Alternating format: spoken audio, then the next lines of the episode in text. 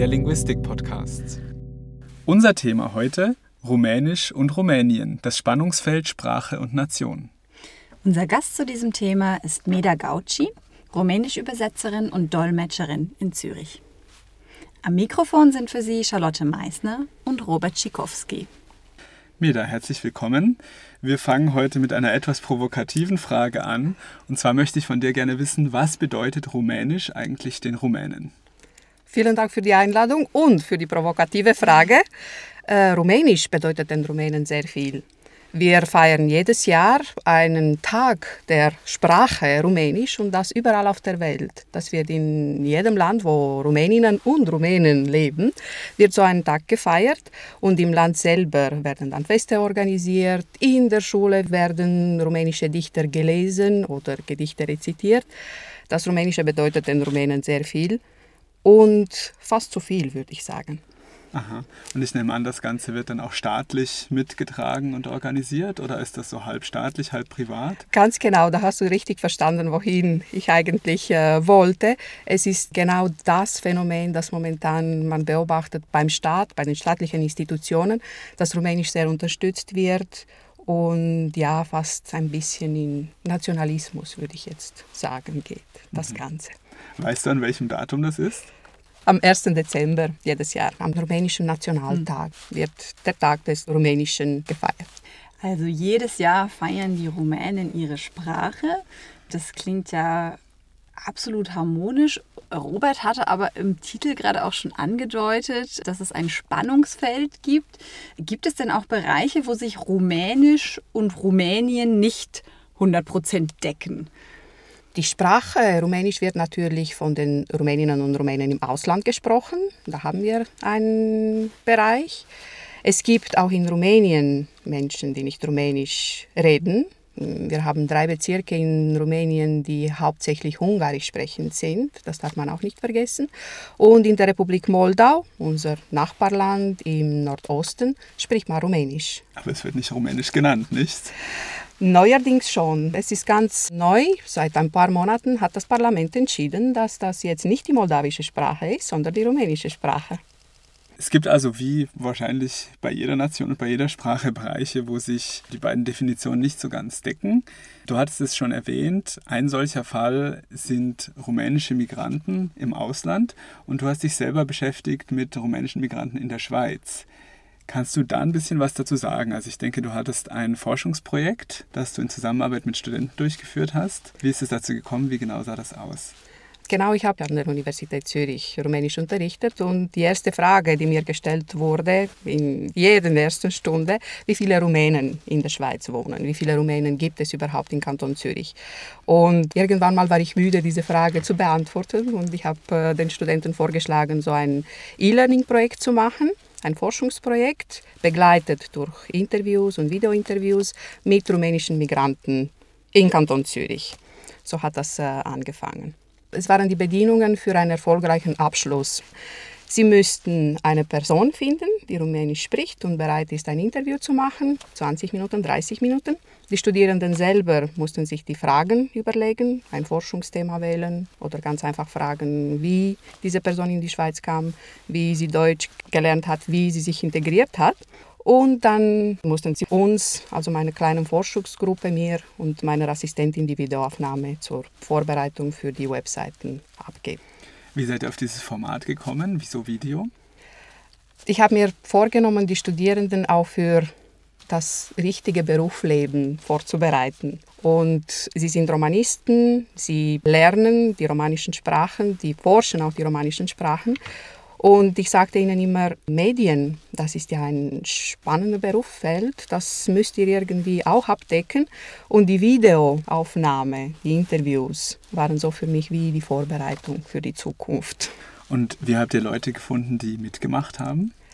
Einerseits hatten wir damals 2009 einen Studentenverein und dort hat man ein bisschen junge Rumänen gefunden. Ich wollte aber, ähm, dass sie weitergehen und auch ältere integrierte Personen befragen.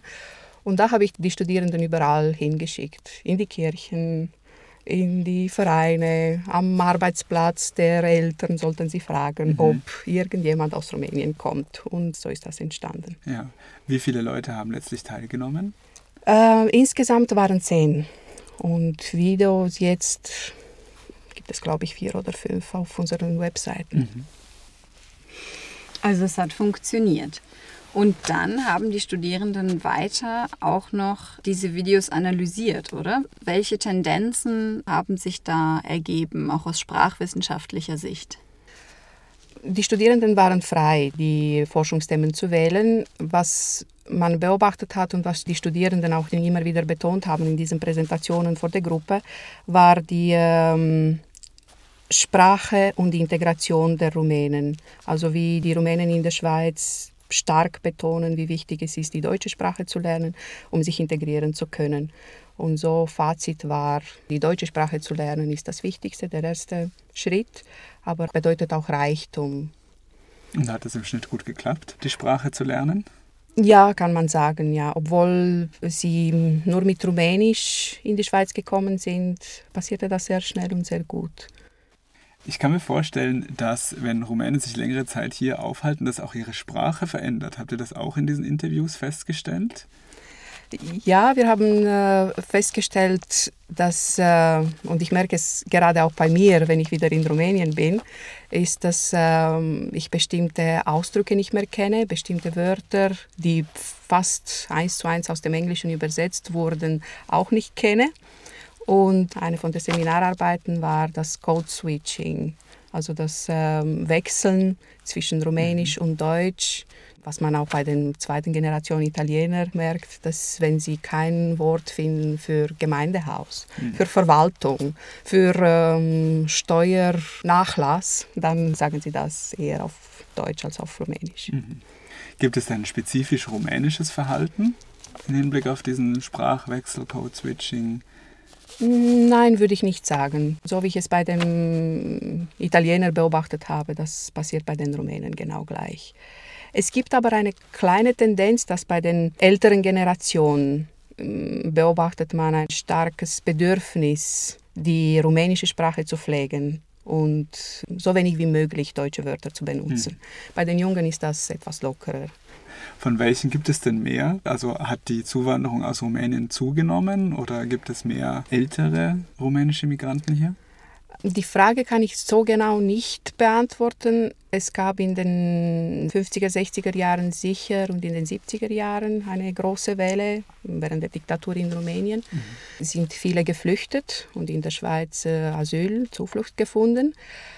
Mit den neuen Migrationsgesetzen ist es so, dass die Rumänen arbeiten und bleiben dürfen in der Schweiz drei Monate.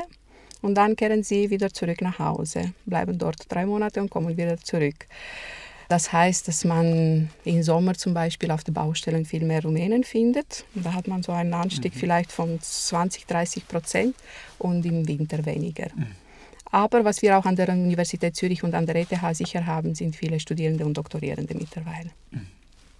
Haben wir ein bisschen über rumänische Migranten in der Schweiz geredet. Du hast dich auch mit dem umgekehrten Migrationsweg beschäftigt, also mit Schweizern, die nach Rumänien gehen. Ist das ein häufiges Phänomen?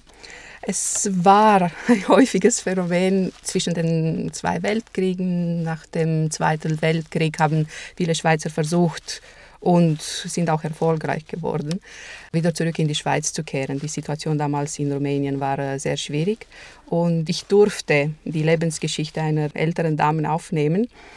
Ihr Vater war Direktor bei einer Textilfabrik in Rumänien und nachdem die Kommunisten dann an die Macht gekommen sind, 1945, musste er und wollte für die Sicherheit der Familie das Land verlassen, leider auch die Fabrik.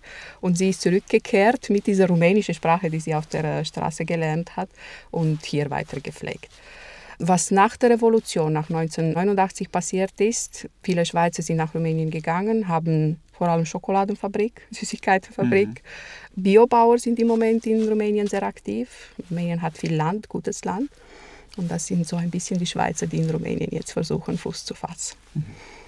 Dazu gibt es auch eine Schweizer Minderheit in Rumänien. Und neben dieser neueren deutschsprachigen Minderheit gibt es ja auch noch eine andere deutschsprachige Minderheit, die schon lange in Rumänien ansässig ist, oder? Ja, das gibt's. Die Sachsen, auf Rumänisch Sasch, die ähm, reden Deutsch. Die Anzahl war sehr groß, so etwa 300.000 1930. 2007 sprach man von 15.000 deutschsprachigen Rumänen. Heutzutage sind vermutlich etwa unter 10.000, wenn nicht gerade 7.000 geblieben. Viele sind nach Deutschland zurückgekehrt, gleich nach der Revolution 1989. Und wenn wir jetzt so einen Siebenbürger Sachsen treffen würden und uns mit ihm unterhalten würden, wie, wie würde das wohl klingen für unsere Ohren? Glaube, ihr würdet so einen Sachsen nicht verstehen, aber äh, das weiß ich nicht. Das solltet ihr vielleicht jetzt mit einem Beispiel probieren. Wir haben in der Tat eins gefunden, und zwar den Anfang der Aufnahme der Gemüsegarten aus dem Siebenbürger Spracharchiv. Wir schieben das hier mal ein. Ich und allerhand du gebat. Em gehörten zurück, hun ich Krampir nu gebat, ich hun Sojamrepe gedehen, ich hun Zwiebel, Zwiebel gedehen. Ich habe anderen Zweibel gesagt, Muren, Petersil, Kompost, Repen. Ich habe das andere jenes. Wir haben noch ein paar Steigen gehört und ein Pflege noch da. Karvial habe ich, Kalraben habe ich. Ich habe das andere jenes. In der Tat ziemlich unverständlich, würde ich sagen. Aber machen wir mal weiter mit den Fragen. Wie ist es denn zu diesem rapiden Abfall in der Population gekommen, von ursprünglich 300.000 auf 15.000 in sehr kurzer Zeit und auf jetzt nur noch 7000, wie du sagst. Ähm, es war schon schwierig für die Sachsen in Rumänien während der kommunistischen Zeit, auch weil die Regierung damals und im Allgemeinen die Kommunisten die Minderheiten als fast nicht existierenden Rumänen angeschaut haben, so jetzt ganz zugespitzt gesagt. Ähm, es waren da die Rumänen in großen Rumänien und die anderen waren mitlebenden Minderheiten. Und sie haben natürlich schon in dieser Zeit Beziehungen zu Deutschland, haben Verwandte noch in Deutschland gehabt und nach der Revolution haben sie nur nach Deutschland gewollt. Mhm. Ich habe von einem Fahrer in, in Siebenbürgen so diese Geschichte gehört, wie er an seinem Tor gestanden ist und musste dann immer seinen Schäfchen dann winken. Nach der Revolution in den ersten Monaten sind sie mit dem Auto direkt nach Deutschland gegangen. Haben mhm. natürlich dort Wohlstand, Freiheit gesucht und gefunden. Ja gingen der Umgang mit den ethnischen Minderheiten und der Umgang mit den sprachlichen Minderheiten, die ja ohnehin zu einem großen Teil deckungsgleich sind, immer Hand in Hand? Oder gab es auch eine spezifische Politik gegenüber diesen sprachlichen Minderheiten, wie zum Beispiel den deutschsprachigen? Wenn du jetzt mal die kommunistische Zeit anschaust, mhm. da hat man natürlich die rumänische Sprache als Landessprache und Unterrichtssprache genommen und so auch gepusht. Und es gab sehr wenige Stunden für Deutsch oder Ungarisch. Also die Kinder sind praktisch mit dem Rumänischen aufgewachsen in der Schule und zu Hause hat man Deutsch und Ungarisch gesprochen. Mhm, aber nicht es, geschrieben, nämlich an. Ganz genau, ja. Und wie sieht es später aus, von nach der Revolution bis heute? Wir haben bei der ungarischen Minderheit zum Beispiel fast genau das Gegenbeispiel. Sie hm, haben in der Schule fast nur Ungarisch und ein paar Stunden Rumänisch. Also heutzutage kann man sagen, dass sie frei wählen können und frei reden können, die eigene Sprache, die eigene Muttersprache. Mhm. Kommen diese sprachlichen Minderheiten heute oft im politischen Diskurs vor? Ist es ein Thema, worüber man spricht? Ja, ja, tatsächlich. Und es ist auch sehr wichtig. Es kam schon so fünf Jahre nach der Revolution gab es Parteien. Es gibt eine ungarische Partei, es gibt eine Sachsenpartei, es gibt eine Roma-Partei und sie sind vertreten im Parlament und versuchen dort für die Rechte und für die Sprache der Minderheit zu kämpfen. Ja, wir sind jetzt so ein bisschen auf die Autoritäten zur Sprache gekommen und da habe ich gesehen, in einem Forschungsprojekt untersuchst du die rumänische Holzsprache. Was versteht man darunter und was möchtest du mit dem Projekt herausfinden? Holzsprache habe ich so übersetzt in Anlehnung an das französische Langue de Bois. Mhm. Auf Deutsch wäre das äh, Sprache der Diktatur, Sprache der ähm, politischen Unterdrückung auch in, in Rumänien. Und das muss man sich so wie Sprache der Politik, Hülsen, ähm, erstarrte Ausdrucksweise, die in der kommunistischen Zeit, es hat sich so entwickelt, vor der Regierung wurde das auch so diktiert. Es hat sich dann bis hin zu Schule, Universität und schlussendlich hat man dann fast nur so gesprochen. Man hat sich sicher gefühlt in diesen vorgegebenen Sprache. Mhm. Hast du da ein Beispiel für so eine Floskel? Zum heutigen Kongress des rumänischen kommunistischen Partei feiern wir Ceausescu, unser Regierungschef und Präsidenten. Und wir sind alle sehr glücklich darüber. Rumänien ist ein schönes Land mit glücklichen Menschen und wunderbare Kinder. Was ist denn mit der Holzsprache nach der Revolution passiert? Genau das wollte ich untersuchen in, in meinem äh, Forschungsprojekt, ob das in der Politik immer noch so geblieben ist, ob die Politiker immer noch so reden, ob in der Schule das immer noch so ist, weil in der kommunistischen mhm. Zeit war es so, dass wir das auch so auswendig lernen mussten. Und man findet dann das schon ab und zu, gerade bei den Politikern, gerade bei dieser Generation, die heute 50, 60 Jahre alt ist. Bei den Jungen weniger, zum Glück. Und das ist für mich schon eine gute Hoffnung, dass diese Holzsprache, diese Sprache der Diktatur mit der Jugend dann keine Chance mehr hat in Rumänien. Denkst du, die rumänische Linguistik könnte einen Beitrag leisten zu einer Modernisierung in der Sprachpolitik? Ja, und ich bin überzeugt, dass sie es auch schaffen. Es gibt Linguisten, die auch in den großen Zeitungen in, in Rumänien Artikel schreiben und genau diese Beispiele bringen. Man könnte sagen, dass sie es versuchen, aber ob diese, diese Stimme genug laut ist, der Linguisten, das ähm, kann ich momentan noch nicht beurteilen. Es wird vermutlich ein bisschen dauern. Aber Jobs für Linguisten, das ist doch immer eine gute Neuigkeit, würde ich sagen. ja, wir warten dann gespannt auf die Resultate von deinem Forschungsprojekt. Vielen, genau, Dank, vielen für, Dank das für, das Gespräch, Meda. Gern geschehen.